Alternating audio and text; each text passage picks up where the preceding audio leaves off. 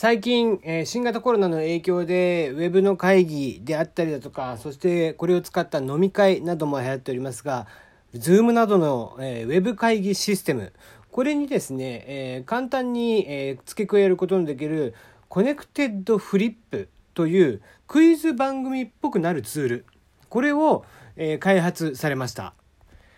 バスキュールという会社が開発したんですけども Zoom だけじゃなくて例えば Google Meet であったりだとか Teams などのですねウェブ会議システムに対して対応していて、えー、ホスト役が1人いましてその人に対して、えー、例えばお題を出して参加者がみんな、えー、答えを書いてクイズに参加してみたりだとかで正解した人の枠だけ赤くしてみたりだねよくある、えクイズ番組なんかであるあれです。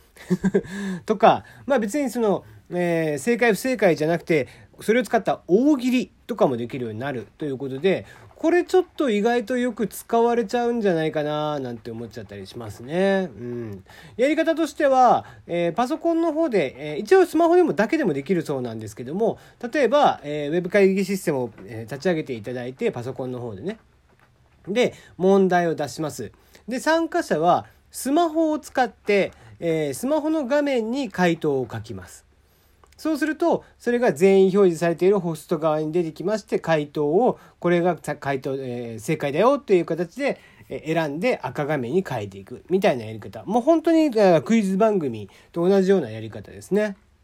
これね、何がすごいって、えー、結構ね、数百万人規模でも対応してるっていうことなので、えー、ちょっとこれ、意外と買い、ね、クイズとか大喜利とかっていうのが、なんか世界的にこれ使われるんじゃないかな、なんてことをちょっと思っちゃったりしました。えー、誰かね、これを使ってクイズ番組、まあ自分がやってもいいんでしょうけども、ね、えやってほしいなとかってちょっと思いましたね。改めましてこんばんは、テリーの山山すぎる部屋テリーでございます。いかがお過ごしでしょうか？今日も今日とって、えー、都内某所からひっそりとお届けをしてまいります。え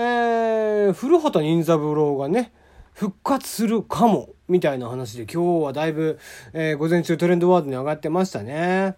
えー、古畑任三郎というともう25年前30年ぐらい前ですか、えー、から始まっていた名作人気ドラマでしたけども、ねえー、警部補古畑任三郎から始まった古畑任三郎シリーズなんですけども、ね、3回、シリーズでやってスペシャルドラマでも数回やっていて、まあ、映画とかはねしてないんですけども。やっているということでまあいろんな過去にもね、えー、超有名な方々が犯人役をやっていらっしゃってと、えー、それのね田村正和の扮する、えー、古畑任三郎のね巧妙な、まあ、会話劇に近かったですけどね。えー、まあ日本版刑事コロンボ最初にね、えー、犯人が、えー、殺すところから始まってでそれを犯人とのやり取りの中から、えー、言葉巧みに、えー、犯人を暴いていくと。犯人に対して、え、罪を、え、暴いていくという形のものになっていて。まあとにかくやっぱりこう会話中心のものだったので田村正和さんもねかなりやっぱり、えー、しんどかったということはおっしゃってましたね。うん。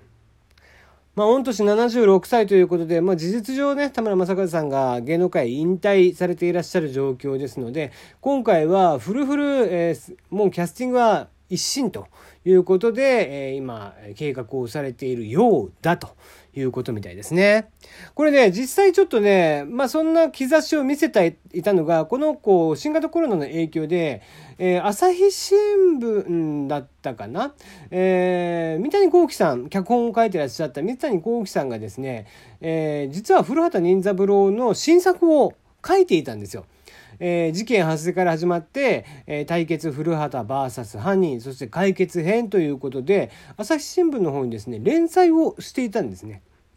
で、えー、それが元になっているというのがございまして、えーまあそこからね多分出てきた噂だったとは思うんですけどもどうやらちょっと現実的なお話になってきているようだということでこれはまあ全国ね我々世代とか、え、もうちょっとした30ぐらいまでの人たちにとっては、え、かなりね楽しみな話題なんじゃないかなと思っています。え、再放送とかもねやってますが、えやってるようなんですが。ね、20代の方々とか今の子たちも見ても全然面白い、えー、作品になっているとは思いますんでねなんとかこうあれですよねイチローさんとかもね、えー、出ていらっしゃったりとかして、えー、演技とかされてましたかされてましたからね面白かったですけどねあれもあれで。ねえー、ぜひこう復活まあもちろんチャレンジングな作品ですからねもうとにかく田村正和さんのイメージが、え、強いですもう正直。ね、そして西村雅彦さんが演じていた今泉の、えー、どうしてもこうキャスティングの力というのがすごく印象があるのでそれに対してやっぱりこう立ち向かっていかなければいけないということなんですけども。まあ現状は、どうやら阿部寛さんと小田城さん、小田切城さんが、えー、キャスティング候補として上がっているということなんですけどね。で、今泉さんが、え、今泉が、えー、大泉洋さんということだったらしいんですけども、個人的には大泉洋が古畑役でいいんじゃねえかなという感じもしてたりしますけどもね。うん。まあ、せっかくなんでね、えー、田村正和さんのイメージにやっぱりとらわれすぎずに、えー、新しい、え、田村、古畑任三郎像というのを作っていただいてもいいのかなと。ね、堺雅人さんと、えー、大泉洋さんとかでもいいような気がしますけどもね、えー、ぜひぜひ、えー、復活していただければなと思ってます。楽しみにしています。さて次の話題ですが、えー、おとといでしたっけ発表になってましたね。サザンオールスターズが無観客ライブを行いますということが発表になっています。えー、これがね、横浜アリーナで6月の25日、えー、に、えー、デビュー42回目の記念日ということで、なんと、えー、無観客ライブ、それを横浜アリーナからするということで、えー、有料の、えー、無観客オンライン配信のみということでやるそうです。えー、アベマを含めた全8媒体で、えー、3600円。まあ若干ね手数料がかかっちゃうので、それぞれで異なっていたりとかするんですけども、えー、会場が音楽の聖地、横浜アリーナということで、えー、ちょっとすごいね、えー、ことだなと。まあもともとそこでね、ライブをやるというのは決まっていたのかもしれませんけども、まあ、いい試みなんじゃないかな。うん、なんかちょっとね、高いとかっていう、えー、配信を3600円かとかっていうのが声があるかもしれませんけども、もともとね、えー、サザンのライブなんかのはチケット取れないわけですよ。ね。そうした中で、えー、こういった形で、えー、この無観客でも有料配信をするっていうのは、まあこれがやっぱり日常に戻った時、まあ新しい日常になるとは思うんだよね。えー、同じ、今までと同じような形で、えー、横浜リーナが例えば1万5千人とかっていう人が入らない。もしかしたら半分ぐらいしか入れないかもしれない。下手すれば3千人とか5千人ぐらいしか入れれないかもしれないとした中で、じゃあどうやって回収をしていくかっていうと、じゃあチケット代で高くすればいいだろうっていう話でもなくてさ。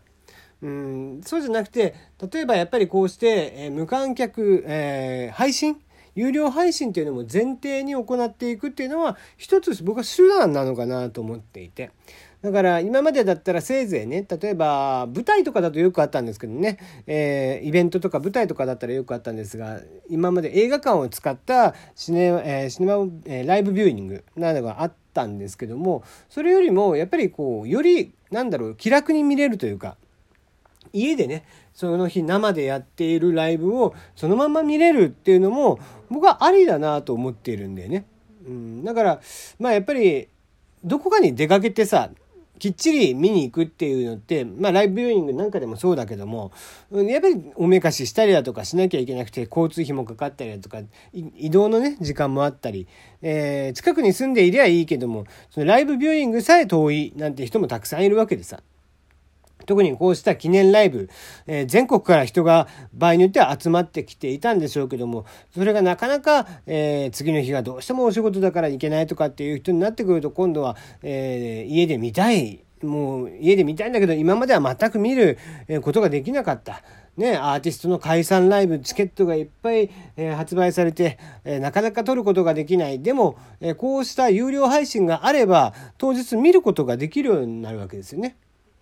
で、これって、えー、アーティストの収益をプラスしていく上でもかなりいいんじゃないかなと思っています。まあ、今回はね、売上の一部を、えー、このコロ新型コロナで、えー、頑張っていらっしゃる医療従事者の方々への、えーまあ、寄付にも当てますということはおっしゃっているんですけども、まあ、新しいそのエンタメの形としてね、えー、やっていくと。今までこう無料配信無料配信となってたんでどうしてもアーティスト側の善意でやっていた。それを今後はこう新しい、まあ、ちゃんとした収益源に変えていくもう今からは、えー、今すでにね自粛生活も収まっていて、えー、とはいえ自粛できるところはしていってってしてる中でこう自粛しつつ、えー、経済活動も回しつつってなってくるとやっぱり新しいこうその仕組みというのはどうしても考えていった方がいいとは思うんですよ。で、そうした中でもちろん懸念点はあるんです。著作権の云々、えー、動画をね、録画されていて、それが後々アップされるかもしれないとかっていうところ、まあそれはそれとして、もちろん、えー、著作権に対してのもっとし、えー、著作権侵害を簡単に申請できるような仕組み、ね、権者から、権利者から簡単に著作権侵害を、えー、すぐストップをかけれる仕組みというのは作りつつ、そうした形で法律とかも対応していけば、うん、できないことはないはずなんだよね。うん、でそれまではある程度ちょっと我慢をしてもらうというか。ねえー、まあ言っても生でその当日見に行くものに課題はしないんですよこういったものも。ね、ライブしていた人間からすると、やっぱりライブ会場で、ライブハウスで、そして、えー、イベント会場で見る生の音とか生の演奏、生の演技、えー、生の喋りとかそういったものっていうのは、やっぱりその会場にいないと得られない独特な雰囲気とかもあったりします。ところが、まあ、あの、それじゃなくても別に、例えば映像で見ればいいとかっていう人もいるわけじゃん。ね。えー、だから、新しいいろんな形を模索していけばいいと思うんでね。その中で収益がきちんとプラスになっていく仕組み作りっていう方が、やっぱりアーティストにとっても、その周りで働かれているスタッフさん、えー、たちにとっても、決して、えー、悪いことではないんじゃないかなと、プラスになるんじゃないかなと思うんですよね。えー、ぜひ、えー、いろんな形を模索していっていただいてこうしてね新しいエンターテインメントの、えー、届け方ファンへの届け方というのも寛容に受け取っていただいて、えー、全国の皆さんを喜ばせていただければいいんじゃないかなと思っています。